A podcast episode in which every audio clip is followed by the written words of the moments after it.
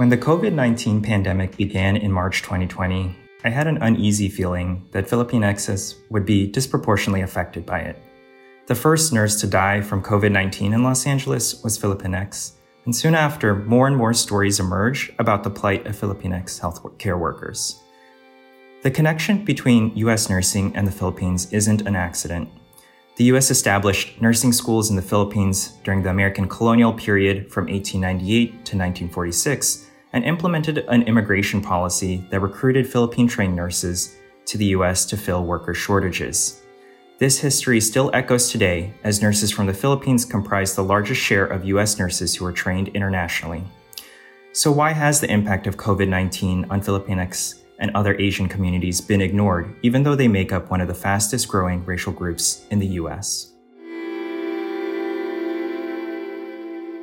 That was Carlos Oronce reading from his first opinion Health disparities for Filipinxes in healthcare are disguised by data aggregation. Carlos is a primary care physician, a research fellow at the UCLA David Geffen School of Medicine in the Los Angeles VA, and president elect of the Filipinx A O Community Health Association. I'll bring you our conversation after a word from our sponsor. Hi, I'm Angus McCauley, Chief Operating Officer at STAT. I'm here with Carl Hick, Chief Digital and Information Officer at Takeda Pharmaceuticals. Carl, how is Takeda using technology to create potentially life changing treatments and vaccines? Thanks, Angus. Data and digital technologies are fundamentally changing the way that we live and we work. Here at Takeda, we see these advances as a real opportunity to drive better health outcomes through more personalized, patient centric experiences. For example, we're exploring the expanded use of AI augmented algorithms to provide faster, personalized diagnoses for patients and to predict treatment responses. Another way we're investing in new tech here at Takeda is by empowering our employees to learn new skills Think of that as a democratization of technology in emerging areas like robotic process automation and predictive analytics. We also have identified the need for new technology talent on our team. We're hiring for data scientists, data engineers, cloud and solution architects. These are just a few of the many ways that we're working to develop our talent and use data and digital technologies to build a better future for patients. Thanks, Carl. For more information, visit takeda.com. That's www.takeda.com. Welcome to the First Opinion Podcast.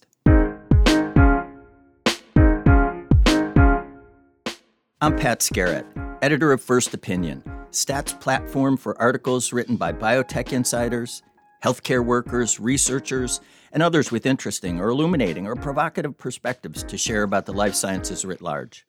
It's great to talk with you, Carlos. Thank you for having me, Pat. So, where did you grow up in the U.S.? Were you in or connected to a Filipino community? So, I originally grew up uh, in Northern Virginia in the suburbs of D.C.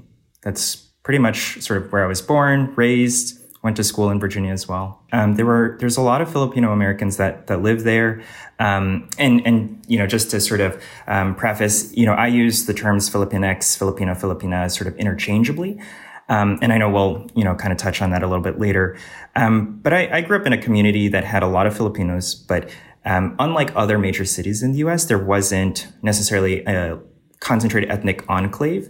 Um, but when I went to college uh, at the University of Virginia, there was um, a uh, Filipino organization there, and that's how I sort of um, explored my identity, some of the cultural historical issues that sort of comes with with being you know Filipinx American. Did you have family here in the U.S. or in the Philippines who worked in healthcare? Yeah, absolutely. So I have um, an aunt who is a long time uh, nurse in uh, psychiatry, as well as uh, several cousins who went to nursing school back in the Philippines. When did you first notice that people of Philippine origin or descent seem to be a little bit overrepresented in nursing and possibly other healthcare work? Yeah, so I think a lot of that um, developed as I was growing up. So I think uh, I often would hear stories about uh, Filipino nurses and um, how common they were uh, in the United States in healthcare settings. I think my sort of consciousness, like real consciousness about that, as as maybe um, a really unique aspect of Filipino identity, was during college, and you know I met other people in my Filipino organization who were nursing students. Um, many of us talked a lot about how we had relatives that were nurses. Uh, some of my friends who were pre meds um, had mothers that were nurses. Um, and it became, you know, something that was very, very evident. And I think something that was also part of uh, some people's immigration stories. So some folks, uh, you know, they were born in America, but their mom came because of nursing. They got a job, you know, say in Virginia Beach, where there's a large community of Filipinos, or in, you know, rural Roanoke, or, you know, in Richmond as well. So, in the US, nurses have traditionally been women. As my nurse spouse and I were talking about this podcast, she mentioned that she's seen more male nurses who hail from the Philippines than from any other group. Is there a different view of nursing in the US and in the Philippines? That's an interesting observation. So, one of the things that I have seen is some male nurses um, that are Filipino in the United States who actually trained as physicians. Oh, really? In the Philippines. And so, because of some barriers like uh, the difficulty of getting um, trained in an American residency, the the difference in wages, um, you know, there's an opportunity cost to doing residency in the United States versus going straight into nursing. Um, and, and for Filipinos, remittances are very important to the economy for um, taking care of family in the Philippines. Um, and, and, so I think that plays a major reason why some some people who may have trained as physicians who are predominantly like men ended up uh, changing occupations when they come to the United States. And by remittance, you mean people living and working here who are sending money back home? Yeah. So the Philippines is, I think, number four um, country in the world with remittances, and they make up something like 10% of GDP in the Philippines. It's like almost $40 billion a year. Wow. So you wrote in your essay that the connection between the U.S. nursing workforce and the Philippines isn't an accident. Can you tell us a little bit about the history? Yeah. So the Philippines became a colony of the United States in 1898 after the Spanish American War. And it was an American colony until 1946. And so during that period of American colonization, nursing began as part of sort of the American colonial experiment of trying to engage in global development and trying to build the healthcare system in the Philippines. So there were nursing schools, there were new hospitals being built. Um, many of those nurses ended up coming to America for further training and then starting nursing schools um, uh, in the Philippines. And so the fact that Philippine nurses end up becoming a major source of labor today, um, you know, was part of this intentional policy that came afterwards. But its origin is is a little um, sort of accidental in that it, it, was a result of of the U.S. Uh, investing in the Philippines healthcare system. So, so following the the 1946 uh, independence from from the United States there was actually uh, certain policies in the United States that also then treated Filipinos differentially in terms of visas. And so there was like an exchange program. And a lot of this is detailed in depth in a really foundational book called Empire of Care by Catherine Ceniza Choy, who's a historian of, of, of Philippine nursing in the United States. And so there was this exchange program that allowed Philippine nurses to come to the United States for something like two years, uh, get further training in America, and then go back.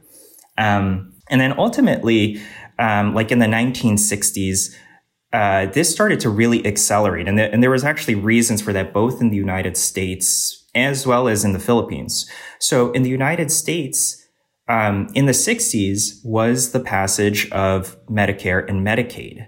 And we often think of that as domestic health policy, but that had ramifications you know, abroad, especially with the Philippines where there were already nursing schools there. And because it was an American colony, the training happened in English.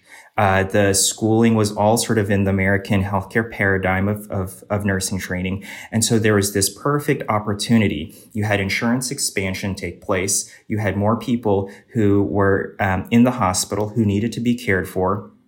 And so in order to address some of these workforce shortages, um, they started to look abroad. Um, American uh, hospitals started to look abroad. And uh, the president at the time, uh, the dictator Ferdinand Marcos, actually saw an opportunity to, you know, address some of the issues that he was facing domestically by capitalizing on this. And so he actually created uh, an office for uh, overseas foreign workers. So OFWs is is the abbreviation that's used in in in the Philippines and in in sort of the diaspora to to refer to uh, migrants who go abroad and and work abroad and send those remittances. And so that relationship was then cultivated by Marcos and then also seen as a positive thing for American hospitals. It sounds like the connection is still strong. You wrote that some U.S. hospitals are recruiting nurses in the Philippines to replace nurses who are quitting over vaccine mandates. Yeah, absolutely. It's it's still um, still policy. It's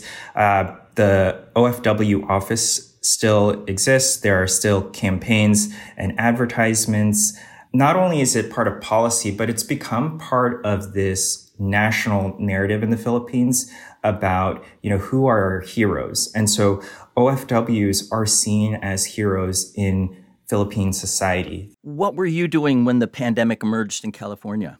Uh, so I was a well, I still am a, a, research fellow here at UCLA. So I, I, completed my internal medicine residency training in 2019. And so it was the first year of my uh, research fellowship. So uh, the, the fellowship is called the National Clinician Scholars Program um, at UCLA. And um, it's a, it's a two year fellowship, but I ended up staying uh, for uh, another research fellowship through the, the VA health system. And was that disrupted by COVID 19? Absolutely. You know, I was on the roster for backup hospitalists, and fortunately, you know, never was was called in because they had a system that you know allowed care to continue to be delivered. Um, they ended up needing people really more for testing. So when the VA had outdoor testing facilities in Los Angeles, um, like in the parking lot, um, I did a lot of that, um, especially during the summer surge last year. Yeah, it got pretty rocky in Los Angeles, didn't it? Yeah, and my wife is a OBGYN um, at LA County, and LA County was was completely, you know, swamped with with patients. You wrote that the first nurse to die from COVID 19 in Los Angeles was Filipinx. And you began seeing more and more stories about Filipinx healthcare workers and COVID. Is that mainly because they're overrepresented in nursing or healthcare, or does it have something to do with the types of jobs they have in nursing or healthcare? Yeah, so Filipinx nurses make up 4% of US nurses. And so, um, and, and they're very sort of visible in, in inpatient settings. Uh, Filipino nurses tend to go to really high need areas, um, as the history, you know, kind of showed and that that nurses were needed to fill shortages so a lot of filipino nurses work in places that are like critical access hospitals in rural areas a lot of inner city urban hospitals and a lot of places that um, probably didn't have as much access to ppe or, or maybe the, the operational resources to uh, get it compared to you know maybe say the huge academic medical centers um, and because you know like I, I sort of alluded to that because Filipino nurses uh, often are providing uh, remittances, sending money back home to family, they're often supporting, you know, not just their immediate family, but maybe their parents. Um, there's there's a high rate of, of Filipino households that are multi-generational that also have uh, one healthcare worker that's there. I think actually in census data, it's like almost 40% of Filipino households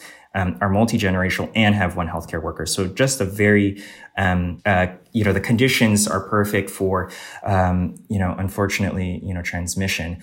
Um, and, and, because Filipino nurses are providing remittances and supporting family transnationally back in the Philippines, they, they, they work in settings where the pay is better. And so inpatient settings, ICU settings, um, night shifts, um, long-term care facilities. You know, I think there was a study uh, earlier this year that used survey data from 2018 and showed that uh, I think almost 50% of Filipino nurses work in inpatient settings versus about 41% of white nurses in the United States. And uh, for long-term acute care facilities, which, you know, take care of extremely chronically sick patients who sometimes are actually on a chronic vent, uh, about 7% of Filipino nurses work in those settings uh, versus, I believe, 3% of white nurses. So there's occupational disparities even within the nursing profession that um, create sort of those structural conditions that that that allow for um, you know increased susceptibility for COVID nineteen. Well, you add the burden of not being bound to send a remittance, but but having a feeling an obligation to do that might be another burden because you don't want to call in sick. You know, you don't want to be out sick. So, because so many people are depending on you, that seems like it could keep people working longer, maybe than they should have. Yeah, absolutely. Um, and, and, that study that I cited, um, you know, wasn't wasn't done during the time of COVID, but when they talked to Filipino nurses and interviewed them, you know, there was there was high rates of burnout, but people were less likely to retire early, less likely to to quit sort of in the face of um, really difficult working conditions because of those reasons that they you know felt obligated to to support um, family abroad. Did you do you have any personal experience from family members with burnout? Not specifically like within my immediate family. So actually through my conversations with members of the Philippine Nurses Association of you know, Southern California, which has been around for 60 years, um, and, and a lot of their members who have been a part of the Philippine AO Community Health Associ- Association, they've talked a lot about the profound burnout that that is happening among their ranks. And there is, you know, some cultural kind of dimensions to this. And that's the fact that a lot of nurses also see um, their patients as their own family members in many ways.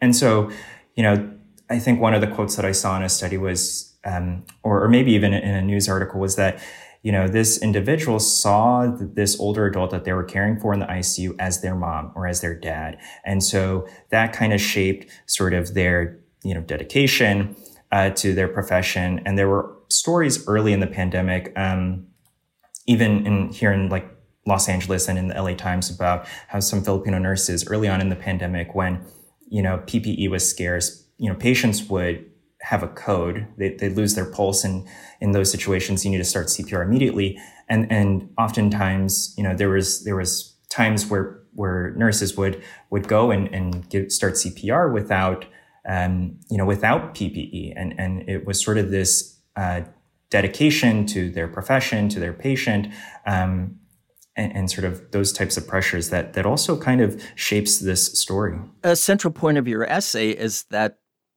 statistics kept showing that Asian Americans, the overarching group that Filipinx people are lumped into, were, quote, doing better during the pandemic and were less likely to die from COVID 19 compared to Black and Latino communities.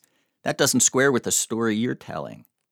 What's the disconnect? Is, is this the data problem? This is partially a data problem, and this is sort of a kind of meta discussion around Asian American as a demographic category, as a racial category, and speaks to the power of you know the model minority myth.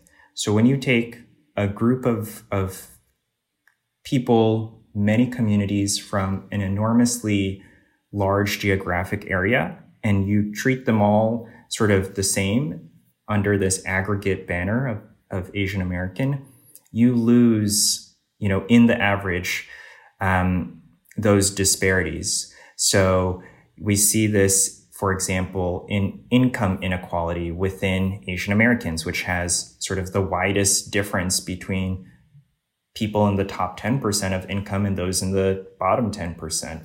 Um, so, so you lose a lot of that in, in the way that we, we treat Asians as, as sort of monolithic. And reading those, um, those stories in the news media, because they sounded so familiar. Um, you know, especially the, the Stat News article. There was one in CNN and, and uh, the LA Times. And these stories felt so familiar because it was, it was that immigrant story, you know, of, working, taking care of family, taking care of parents, taking care of family uh, back in the Philippines.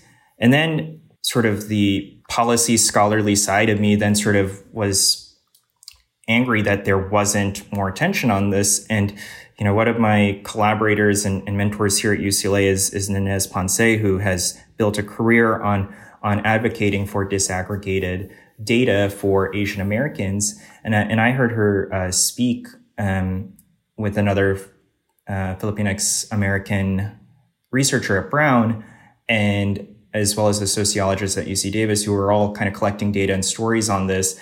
And, and I reached out and you know I, I said, is is there any coordinated effort of trying to advocate for better data, for maybe trying to incorporate um, uh, Filipino Americans in, in sort of this national response? And and there wasn't. And so you know that that actually led us to to to start um, the Filipinx-AO Community Health Association because everyone was working kind of in their professional settings, whether they were public health researchers, clinicians, nurses. Um, and everyone was kind of experiencing COVID sort of in their silo. And actually, um, yeah, we were all very angry that that sort of lost in the national conversation were Filipino Americans, despite the U.S. healthcare system's reliance on, on you know Filipinx American nurses, and so that allowed us an opportunity to you know share sort of our experiences, share how we were feeling, and start to brainstorm you know ways to to raise awareness around this issue and think about well what are some of the structural fixes you know and, and that really kind of focused my eye on the data disaggregation piece because if you don't even have data you, you don't know where the problem is and so let's go back to something that you brought up earlier. In the essay and this conversation, you use the term Filipinx. Something I hadn't known before working with you on the essay is that the Filipino language is gender neutral. It doesn't differentiate between genders like Spanish does. And so the Philippi- the term Filipino itself is kind of gender neutral then. Can you walk me through the a little bit of the distinctions between the different terms?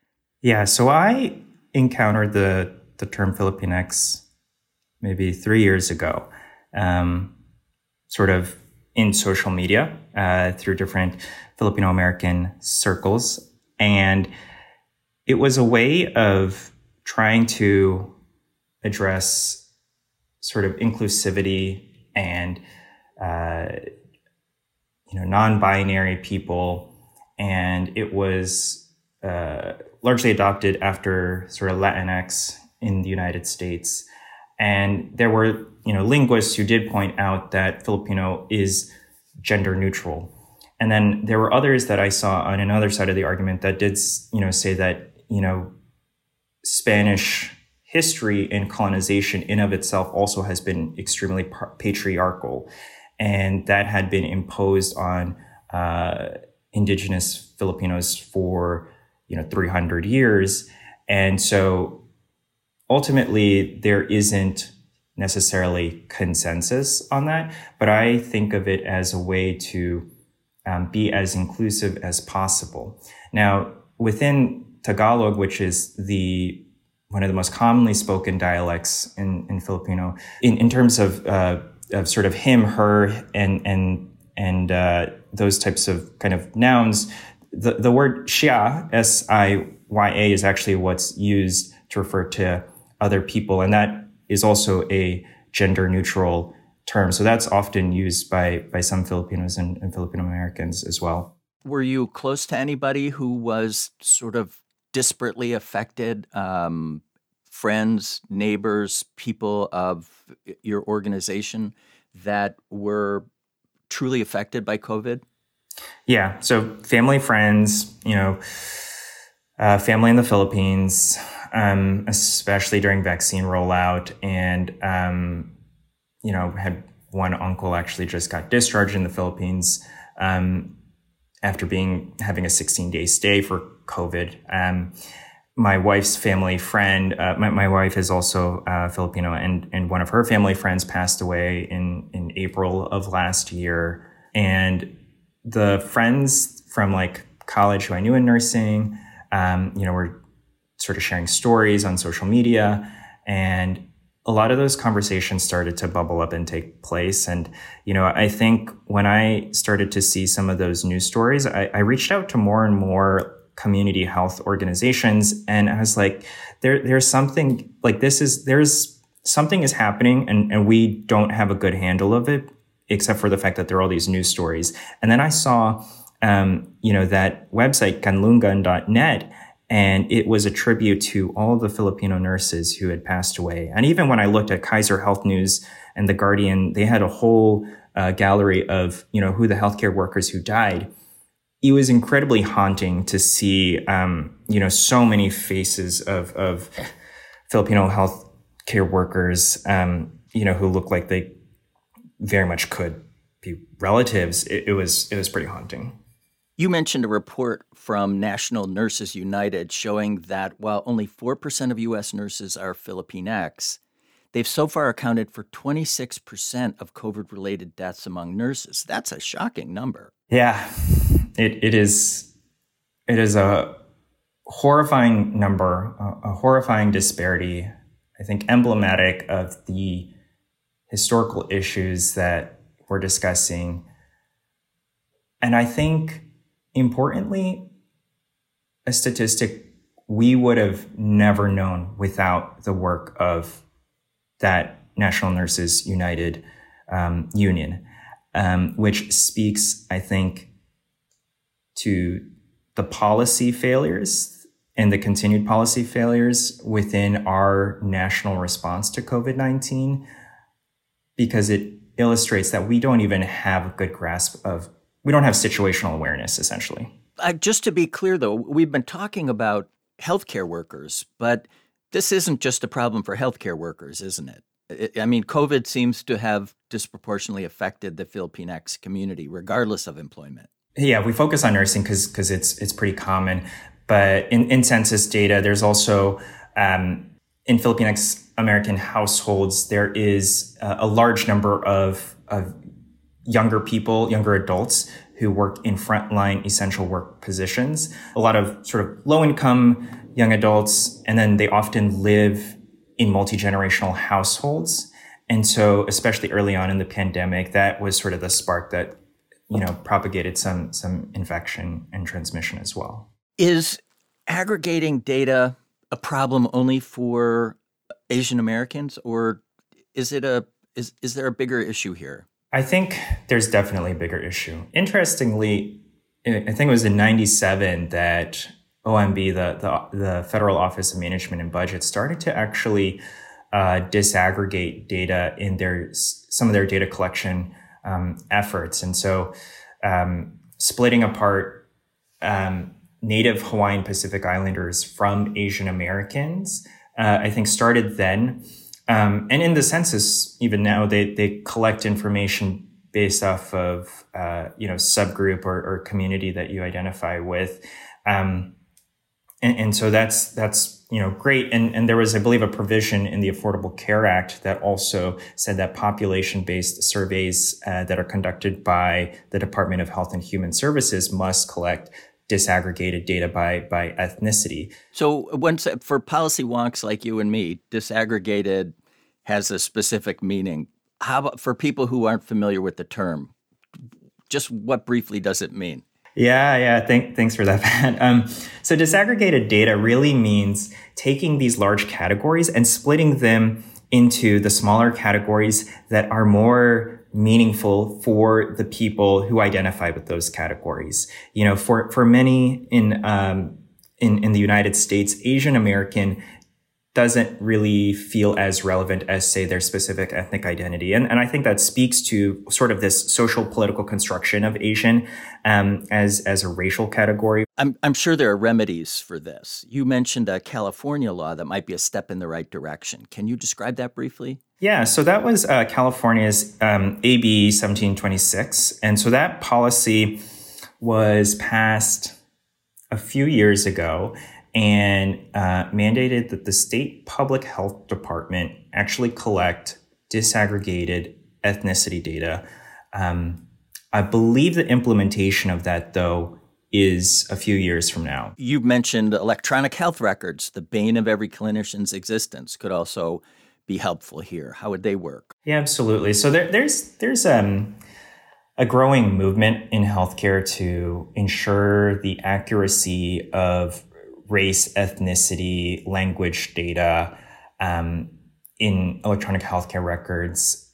And I think this is sort of health system specific. Oftentimes, when a patient goes to the doctor and they get asked what race or ethnicity they identify as, like, oftentimes that they actually aren't asked that question. It, it's sort of a front line, like clinic, like staffer, um, like a like a check-in person who will just uh, make an assumption and check off a box, and so that leads to um, uh, inaccuracies. But that's you know one piece of it. I think there needs to be more policy direction from federal and state institutions, and of course, there's always the role of how can healthcare payers also you know promote this and. Um, you know, if there's a way to incentivize the more accurate collection of that data in a way that is self-reported from patients, I think that is another potential uh, solution. And I, I, don't think there's going to be a magic bullet. I think there's going to be sort of a wholesale, sector-wide, industry-wide kind of effort uh, that this is an important issue. The emotional turmoil, roller coaster, whatever you want to call it, of COVID 19 is far from over. Has it been extra difficult knowing what you know about your community? I think there's sort of two pieces of this. I think for me as a clinician and as a researcher, I see a lot of it also as a public health problem that needs to be addressed. And then, sort of on the personal side, as a Filipinx American healthcare worker, I see this as, you know, an issue of, you know, justice for my community a community that has a long, complicated history with the United States because of colonialism and because of structural racism and, and being part of the, the Asian American community um, and having to deal with you know the, the the xenophobia that's that's been occurring over the course of the COVID-19 pandemic the subsequent mental health effects, um, and, and, sort of this continued grappling and trying to address and dismantle the, the harmful effects of the of the model minority myth. But I think I, I really, really have enjoyed um, and have been energized by you know a lot of my colleagues uh, who I've connected with uh, remotely over the course of, of the pandemic with the Filipinx AO Community Health Association because they're incredibly like smart, dedicated um, individuals in the community who we all kind of share this this experience and, and shared history, and also this moral kind of commitment to to make sure that this doesn't happen again for for our communities, and that we finally are able to have the data and and the policies to to better address these these health disparities. Not everybody gets to channel their frustration into their expertise and do something like what you're doing. So, congratulations on having that outlet. It's been a pleasure talking with you today, Carlos. I've really enjoyed it. Same here. Thank you so much, Pat, for, for the opportunity to, to speak with you today and to publish my piece in Stat News.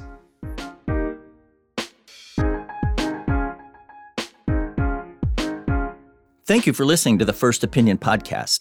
It's produced by Theresa Gaffney. Alissa Ambrose is the senior producer, and Rick Berke is the executive producer. I love to hear from listeners. Please let me know which First Opinion contributors you'd like to hear on the show, or what topics the podcast should take on.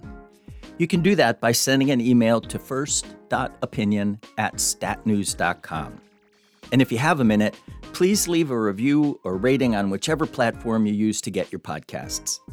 That's it for now. Be well during this strange and uncertain time.